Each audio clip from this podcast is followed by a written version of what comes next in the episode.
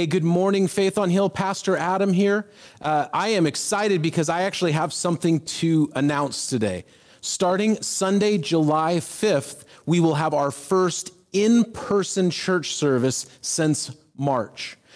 Beginning on July 5th and every Sunday after that for the summer, we are going to have church in the field every Sunday morning at 10:30 a.m.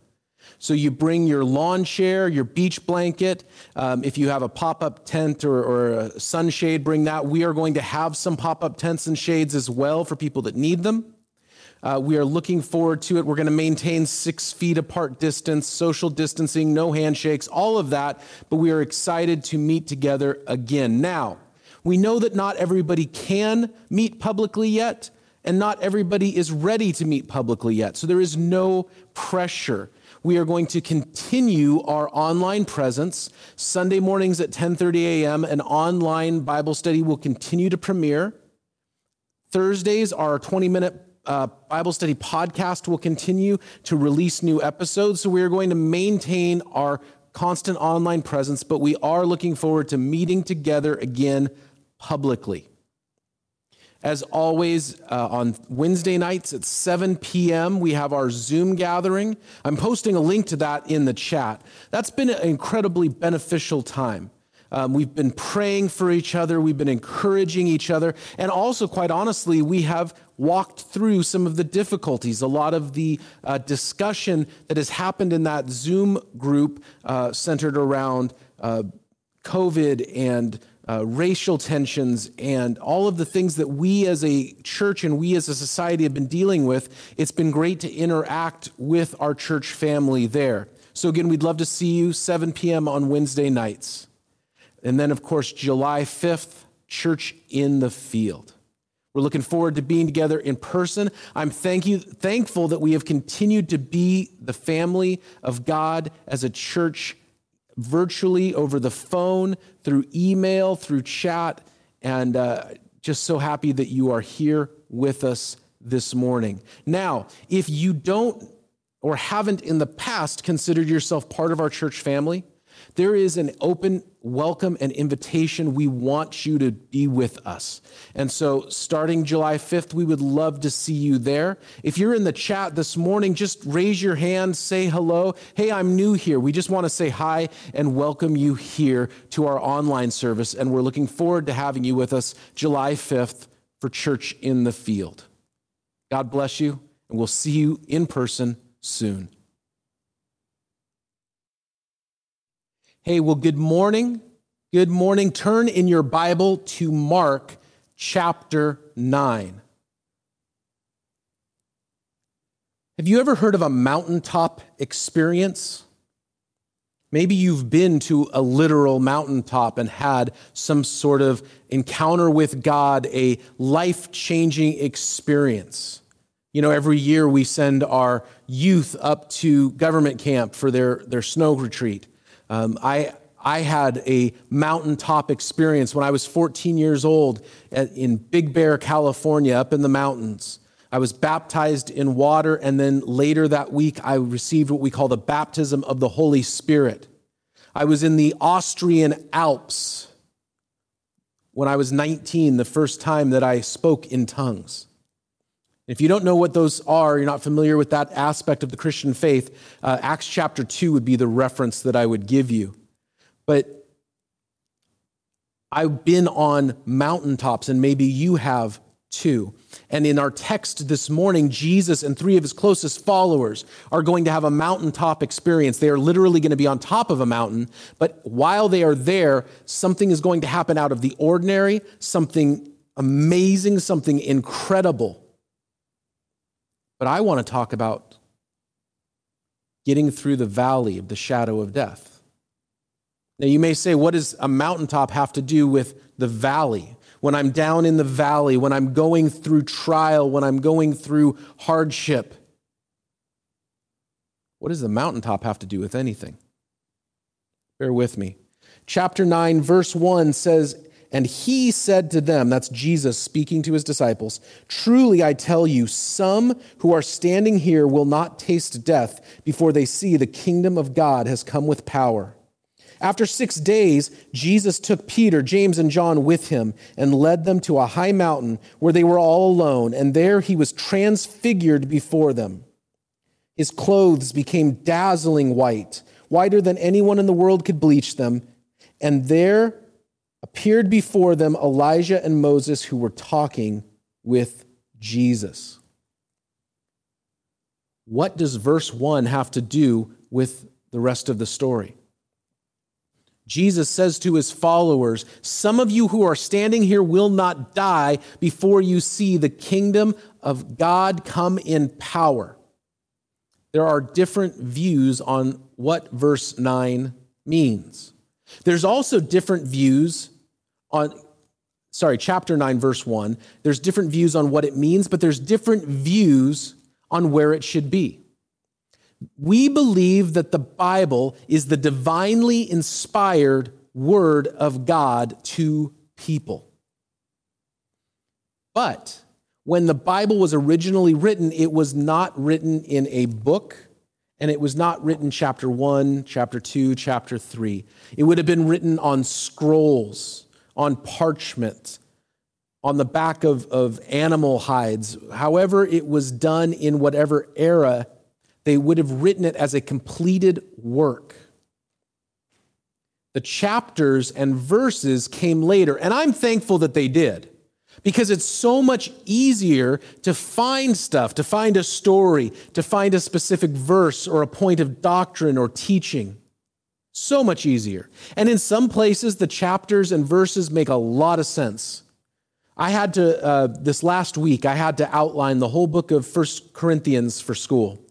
And I'll tell you, I was impressed with how spot on the chapters and verses seem to be laid out for that book.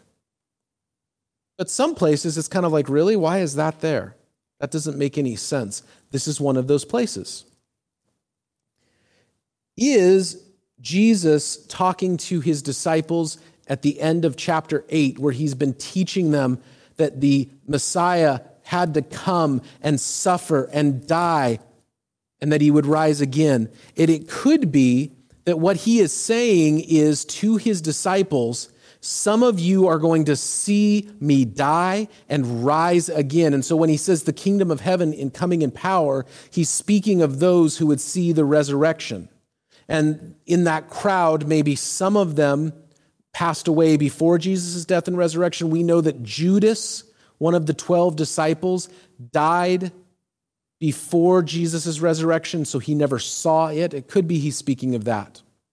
It could be that he is speaking of John, one of the disciples, who before he died, he was the last living of the 12. And before he died, he had visions of the coming kingdom of heaven. We call it the book of the Revelation. Could be that. It could be that Jesus is talking about the transfiguration. That he says, Some of you here are going to see something incredible. And six days later, three of them did. It could be he's talking about that. Now, someone might say, what does that matter? We have so many problems going on in our world. We have so many issues. We have injustice. We have poverty. We have division. We're divided over politics. We're divided over racial tensions. We're divided over how to respond to COVID. We're divided between young and old, between rich and poor, between urban and suburban and rural. With all that going on, what is, what does this have to do with my life? Why should I care about the coming kingdom? My parents' generation cared greatly. My generation doesn't seem to care. The coming kingdom is an essential part of the good news of Jesus Christ. If you're filling in your notes this morning, the coming kingdom of heaven is an essential part of the good news of Jesus Christ. That we are not stuck forever in a cycle of sin, forever in a cycle of decay, forever in a cycle of warfare.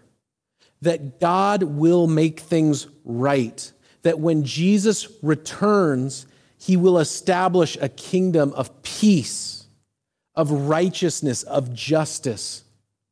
There will be no need for protest. There will be no need to stand and say, this injustice must stop because all injustice will be put to an end.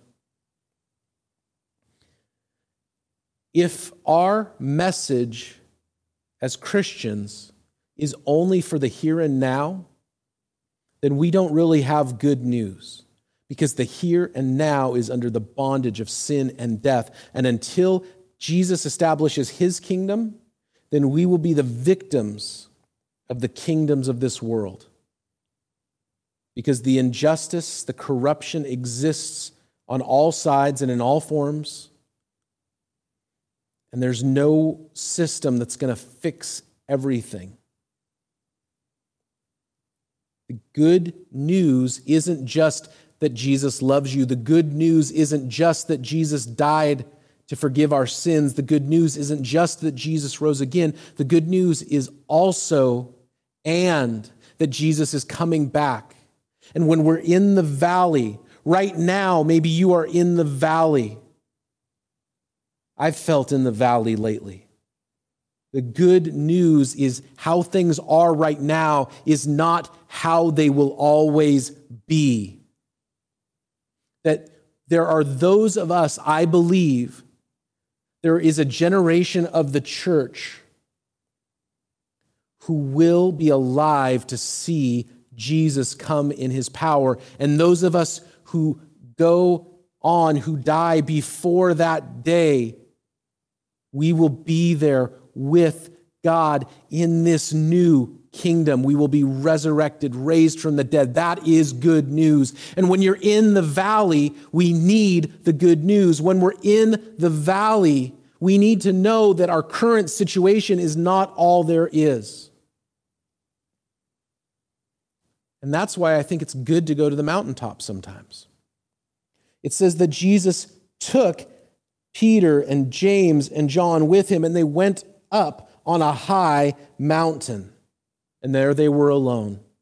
Can I suggest that for your mental health, it might be good to turn off Facebook for a few days? That for your mental health, it might be good to shut the TV news off and just read or pray or sit quietly. In fact, let me tell you, for your mental health, sitting quietly, doing nothing for 20 minutes, for 10 minutes, for 15 minutes, that will do wonders for you. Lately, I've been trying to do that, to take 10 minutes, to take 15 minutes, and just do nothing. Might sound lazy, it's, it's not. I actually think it's refreshing.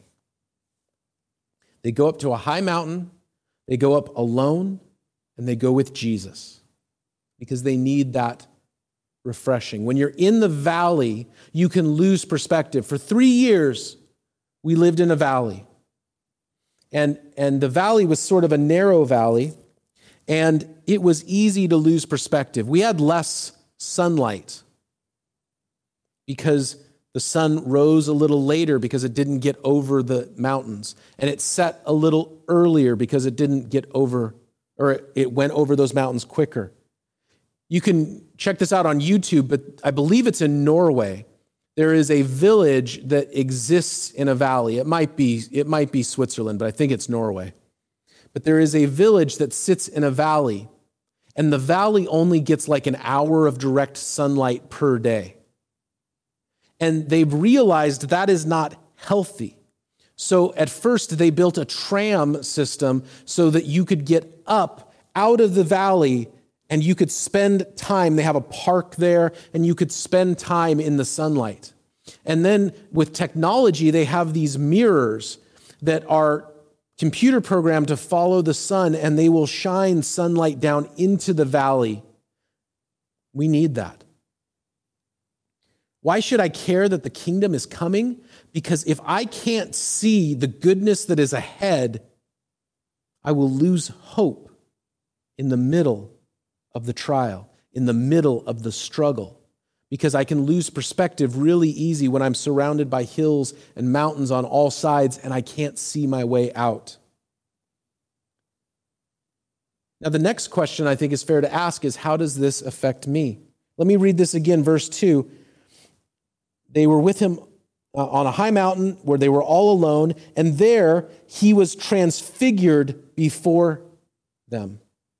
His clothes became dazzling white, whiter than anyone in the world could bleach them. And there appeared before them Elijah and Moses, who were talking with Jesus. And Peter said to Jesus, Rabbi, it is good for us to be here. Let us put three shelters up one for you, one for Moses, and one for Elijah. He did not know what he was saying. They were so frightened. Then a cloud appeared and covered them, and a voice came from the cloud saying, This is my son, whom I love. Listen to him. Suddenly, when they looked around, they no longer saw anyone with them except Jesus. Why is it that only Peter and James and John got to go? I don't know. I've thought a lot about this the last couple weeks. I, I don't have a good answer. My Christian journey and my Christian faith have naturally been charismatic. I, I mentioned this earlier, but when I was 14, I was baptized in water. I knew that Christians were baptized in water as a way to publicly declare their faith in Jesus and a way to be obedient to Jesus. And so I said, hey, they're baptizing people in a swimming pool. I'm going to get baptized.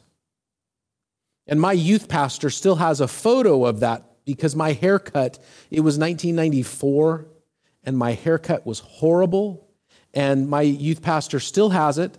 And every so often it gets posted as a way to embarrass former he has like a collection of embarrassing former youth group uh, pictures. And, and I, I, it gets posted every so often. Nothing happened. I went in i got wet. They dunked me. I got more wet. I came out but in a worship service later that week what i can only describe as the weight of God's glory came upon me. I could not get, physically could not get off my hands and knees. It was incredible. And I, I learned later it's what the Bible describes as the filling or the baptism or the outpouring of the Holy Spirit. I was speaking with a friend of mine recently, and he's never had an experience like that. And his faith has been very cerebral, has been very, um, you know, in his head. He says, It's reasonable for me to follow Jesus. And I don't doubt the sincerity of his faith. But why has my experience been so different than his? Why has his experience been so different than mine? I don't know. I have learned it does not help one bit to play the comparison game. God works in individuals uniquely. And I am thankful for the work of God the Holy Spirit in my life. And I believe that God's Holy Spirit is working in your life. And you may have never seen a prophecy given. You may never have spoken in tongues. You may never have had some kind of like incredible, emotional, charismatic kind of experience. But God has given you great faith or great wisdom. God has given, given you power to, to act with authority. So I don't want to play the comparison game. Why is it that these guys got to go and nine other disciples didn't? I don't know. But that's who Jesus brought with him. Now it says that he was transfigured. I don't like saying, hey, do you know what the Greek word for that means all the time? Because that implies that you need some kind of special knowledge to really understand the scripture. But that being said, there are free available tools to find out what's the Greek word or the Hebrew word that translators used or said that, hey, that's the word, we're going to translate it into English. It can be helpful. The word for transfigured, and the reason I, I keyed in on transfigured is that's a weird word. We don't use that word often in English language. What's the Greek word? It's the word metamorphomai. Metamorphomai. Now, obviously, I think you can figure out pretty quick, we get the word metamorphosis from that. Jesus metamorphosed in front of them. It's a verb, it's active. It wasn't some kind of weird, dreamy thing. There was an action involved. And the word means to transform the very nature of the S or the essence. And if you check out 2 Kings chapter 6, I, I put a reference in the notes. Uh, I'm going to get to why that's there in a minute, but this idea of, of the glory of God of the power of God. And it was almost as if everything got taken away. And that's why the second Kings reference is there. Because there was a prophet, and the king didn't like this prophet. Because the prophet had been speaking truth to power. The prophet had been speaking out against the sin and the injustice of this wicked king in Israel. So the king sent soldiers to take him out. And the prophet had a, a, a, helper, and that helper looked at him and said, We're, we're in trouble, man. And that prophet prayed, God, open my servant's eyes. And immediately the servant's eyes were open, and he could see the armies of heaven, angels, surrounding them. There was no harm that could befall them because they were protected. I believe what happened is that in that moment for Peter, James, and John, the blinders were removed. The physical realm was metamorph- you know, metamorphosized, was, was changed. And they had a glimpse into the spiritual things. Why them? Well, I know this James was the first of the 12 to die for his faith. The book of James in the Bible was not written by the James of Peter, James, and John.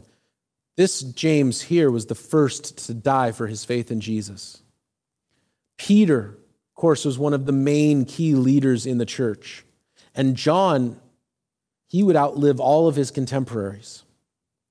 And maybe there's something that God has done in your life that is just for you and it's, it's for your blessing and it's for your good. And God's done a work in your life to prepare you for something that you will face. Maybe God just wants to bless you. And I'm not going to sit there and go, well, why didn't I get that blessing? Because God has blessings for me. And maybe there's something that you've experienced that you've received from God that I haven't, and that the person next to you hasn't. And that's okay, because God has blessings for all of us. Now, all of a sudden, there's two extra guys there Moses and Elijah. These guys are like Mount Rushmore of Judaism. Like, you don't get much more important in the Jewish faith than Moses and Elijah. Of course, Moses you know, if you're watching or listening to the 20 minute Bible study podcasts, Moses is the deliverer that God raised up to bring the children of Israel out of slavery in Egypt. Elijah is a prophet that to this day is remembered. You might have heard the phrase, leave a place for Elijah or set a place for Elijah, because at every Passover meal, they set a place for this prophet who didn't die he was just taken into heaven. And there is a prophecy that says that he will come again. And we've spoken about this already, so I'm not going to get into it. But these are a big deal. What does it mean? I believe that this is showing to these three men, they've professed faith in Jesus. They believe Jesus is the Messiah. And this is God's way of confirming their faith, of saying, Here are, are Moses and Elijah.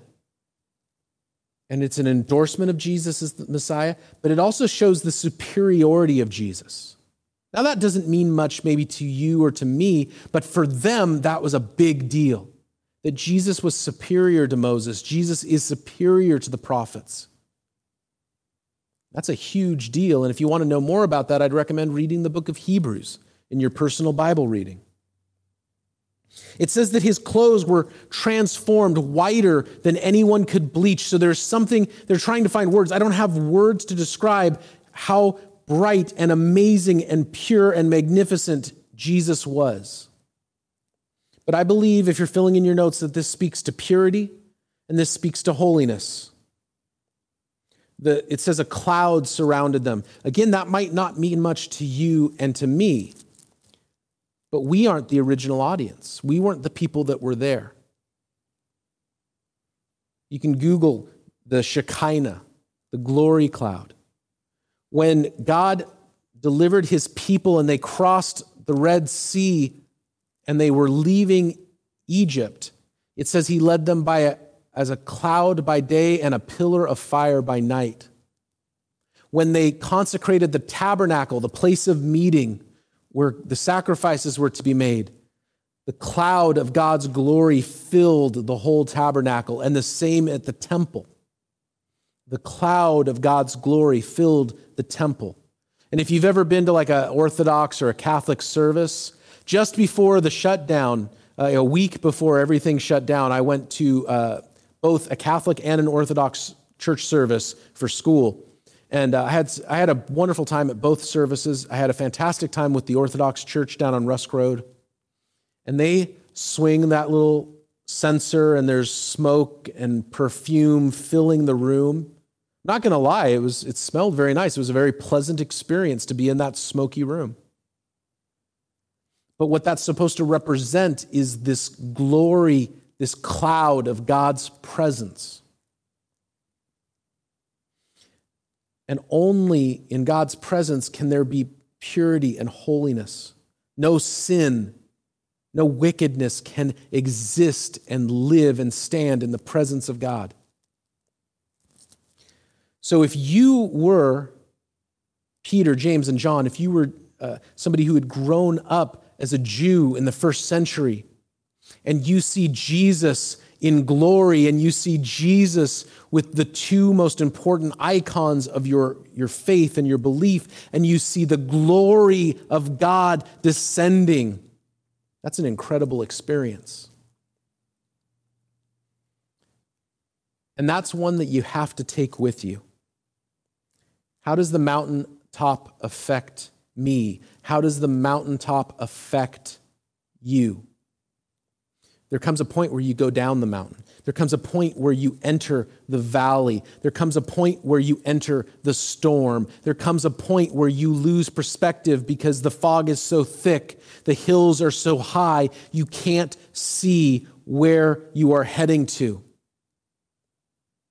Maybe you've you know God told you to, to do something, to go down a certain road, a certain path and it just seems like you can't see your way out of things now. And, and when you backtrack your steps, you say, When was the last time I heard from God? Oh, He told me to go this way. This path that I'm on that I've lost perspective, but God told me to go this way. I'm where God wants me. That's what the mountaintop is. Most of my life most of your life is not about mountaintop experiences. It's about steady and continual faithfulness in the same direction.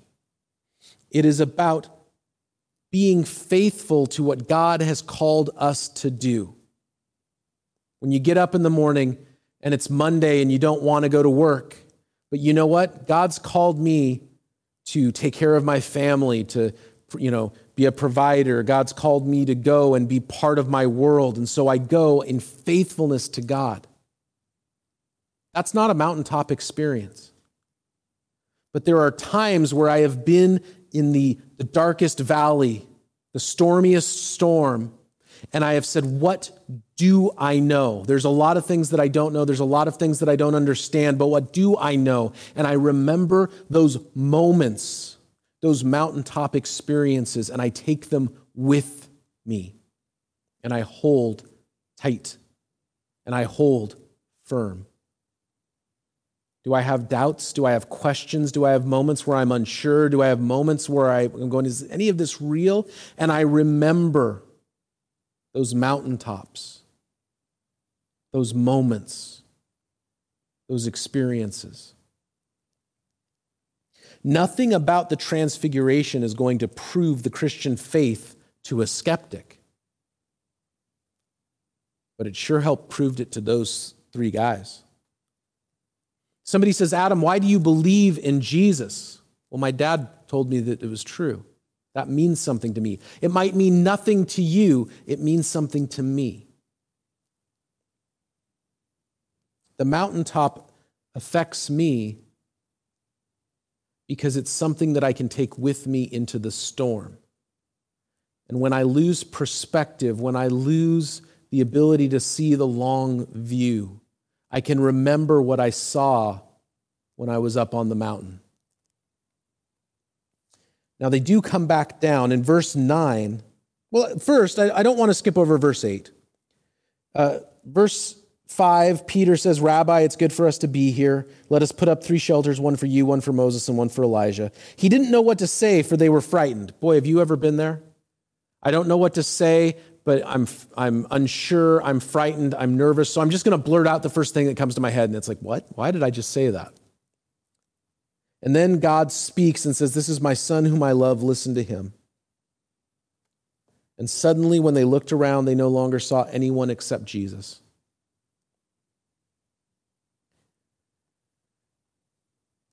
Without putting too fine a point on it, I believe that we are in a season of listening. There is a lot of angst and fear for a lot of different reasons. The Bible says to be slow, quick to listen, slow to speak, and slow to anger. Yet America right now is quick to speak, quick to be angry, and slow to listen. We have to flip that, we have to reverse it. To be biblical, Jesus loving Christians is to be slow to speak, or sorry, slow to speak, slow to anger, and quick to listen. God wants to speak, and if all I'm doing is talking and talking and talking, that's why I didn't preach last week because I wanted to listen. I wanted to have a conversation. Maybe right now, you know, um, one of the things that, that's a, a concern as we've been quarantined or semi quarantined for months. How's your marriage? Has there been an increase in bickering and fighting? Have you been slow to speak? Have you been slow to anger? Have you been quick to listen? How's your relationships with others? I, I heard about some people that I know who aren't speaking to their, their brothers or their sisters because of COVID or because of George Floyd. They just won't speak to each other. Flesh and blood, family.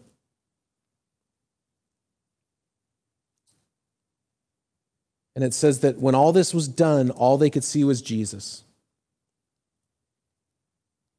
And all of it was done, all that mattered, all that was left was Jesus Christ. Everything that you and I know will pass away, but Jesus will remain.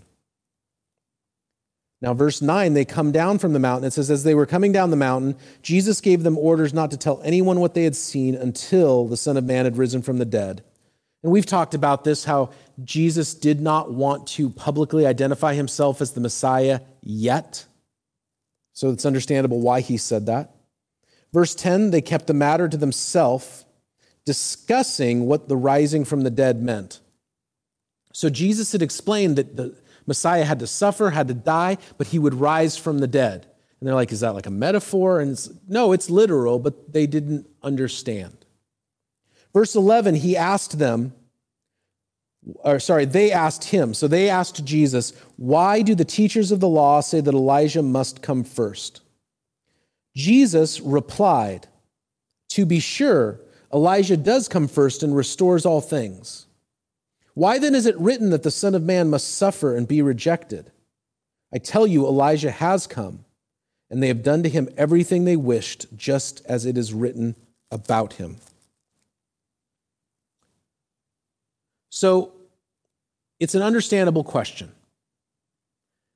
They just saw Elijah and Moses, and they know their Bible, and they say there is a prophecy. There's a prophecy, it's in Malachi, that says Elijah is going to come before the Messiah. And you're here, Jesus. We believe you're the Messiah. Where's Elijah? Was that it? Or, or is there more? But they don't understand yet. They're trying to figure out what rising from the dead means. They've had a mountaintop experience, but that doesn't mean they know everything or they have full understanding. I think it's worth asking Am I asking the right questions? I mean, we've just asked two questions. Why should I care if the kingdom is coming? What does the mountaintop have to do with me? But am I asking the right questions? Their question, verse 9 and 10, has to do with a cultural narrative.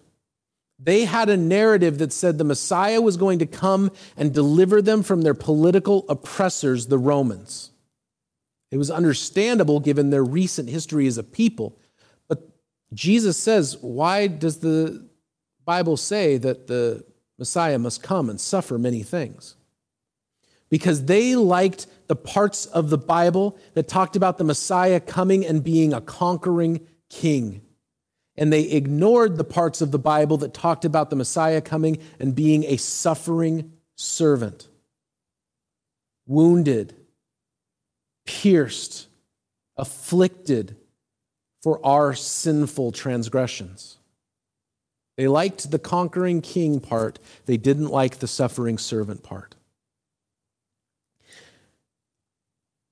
I think a lot of us are asking questions of life right now. And if my questions come from a cultural narrative, if I'm trying to project my American experience onto the Word of God, if my questions come from hard hearts, we've seen that repeatedly as we've studied the gospel, where the disciples had a hard heart and so they couldn't understand what Jesus was trying to say to them. They couldn't understand the point of the miracle.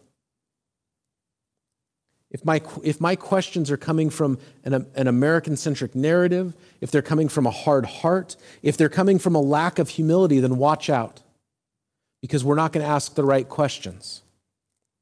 Because again, when we're in the valley, we can lose perspective. When we're in the valley, we can lose perspective. And we start asking all of these questions of God, of our faith. And there's nothing wrong with asking questions. I hope, I've been the pastor here for almost three years. I hope that in that time, I've made it clear that we are a safe place to ask questions, a safe place to be honest about doubts, a safe place to be honest about uncertainty. But if I'm going to ask a question, I want to ask the right one. And if I'm in the valley and I've lost perspective, it could be because I'm asking questions that aren't going to help. I'm asking questions that aren't going to lead me to the true path, that aren't going to point me to the love of God. So, as we're closing up, I think it's worth asking Am I in the valley right now? Maybe you're not. I hope you could say, I'm a, having a mountaintop experience right now, that I am in a time of blessing. I hope that's the case. But I wouldn't be surprised if most of us, in some way, said, We have been through or we are in the valley. If you're in the valley, how can you gain perspective? And maybe for you, that means going back retracing your steps to the last mountaintop experience, the last time you were connected with God in a very clear way, the last time that you had perspective. Maybe that means pausing. Maybe that means taking a day and instead of working on your house or instead of going and doing whatever fun thing you can think of doing, maybe you need a day of rest and reflection, a day to get perspective. And if you are on the mountaintop right now, I think it's fair to ask the question what do you need to take with you? You've been there, but it's not going to last. It's not going to last. And as you journey forward following Jesus, you're going to enter those storms, enter those valleys. What is it that you need to take with you that will be a blessing and a benefit to you during those valley seasons? Why does the coming of the kingdom of heaven matter? It's because we will not always be in this valley. We will not always be in this world of sin and death. There is a better kingdom coming. How does the mountaintop affect me? It can give me perspective, it can give me vision for the long term, and I can take from it things that I can carry with me in the dark times, in the low seasons. And if you are in a dark time, if you are in a low season, I mean, just use that little hand emoji, raise your hand emoji. If you have felt frustrated, helpless, angry, powerless this week, and that's just this week, let alone this year. If you're in the valley right now, God is with us. God knows where you're at. And God's asking you to respond to Him. We respond in three ways on Sunday mornings. You can respond in more ways if something comes to your mind, but there are three main ways that we respond to God. We respond through giving, and we worship God through generosity of our resources. And I encourage anyone, everyone, everywhere to find a way this week to be generous, to give of your time, your energy, your strength, and yes, your money. Find a way to do something with what God has given you as an act of worship. But we also believe that there is a biblical model for taking the first fruits, that first bit, that we believe it's a, a tithe, the 10%, but we're not legalistic about the number. That we worship God and we support the work that God is doing here at this church. We respond through worship, and we're going to sing a song together in a minute, raising our voices, praising the name of Jesus. And we respond through prayer. And if you need prayer this morning, you can ask. Ask the people with you, pray for me, I'm in the valley. Ask the people in the chat, pray for me, I'm in the storm. Send me a message, send me an email, adam at faithonhill.com. Pray for me. I need God's help. Pray for me. I need to repent of my sin. Pray for me. I need to follow Jesus. I need his forgiveness. There is power. Jesus is powerful. Jesus is working and Jesus is coming. Let's respond to Jesus together.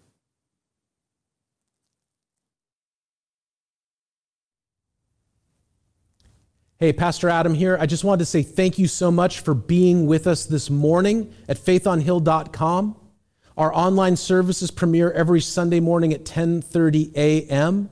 We have our Zoom meetings Wednesday nights at 7 p.m. and new episodes of the 20-minute Bible study podcast premiere every Thursday. If you still want prayer, if you still need somebody to just listen to you, you can send me a message, adam at faithonhill.com. We would love to pray with you and to pray for you. God bless you this week. May God's grace be upon your life. May God's peace be spread in your heart. May you be filled with the Holy Spirit of God. Pray these things in Jesus' name. Amen.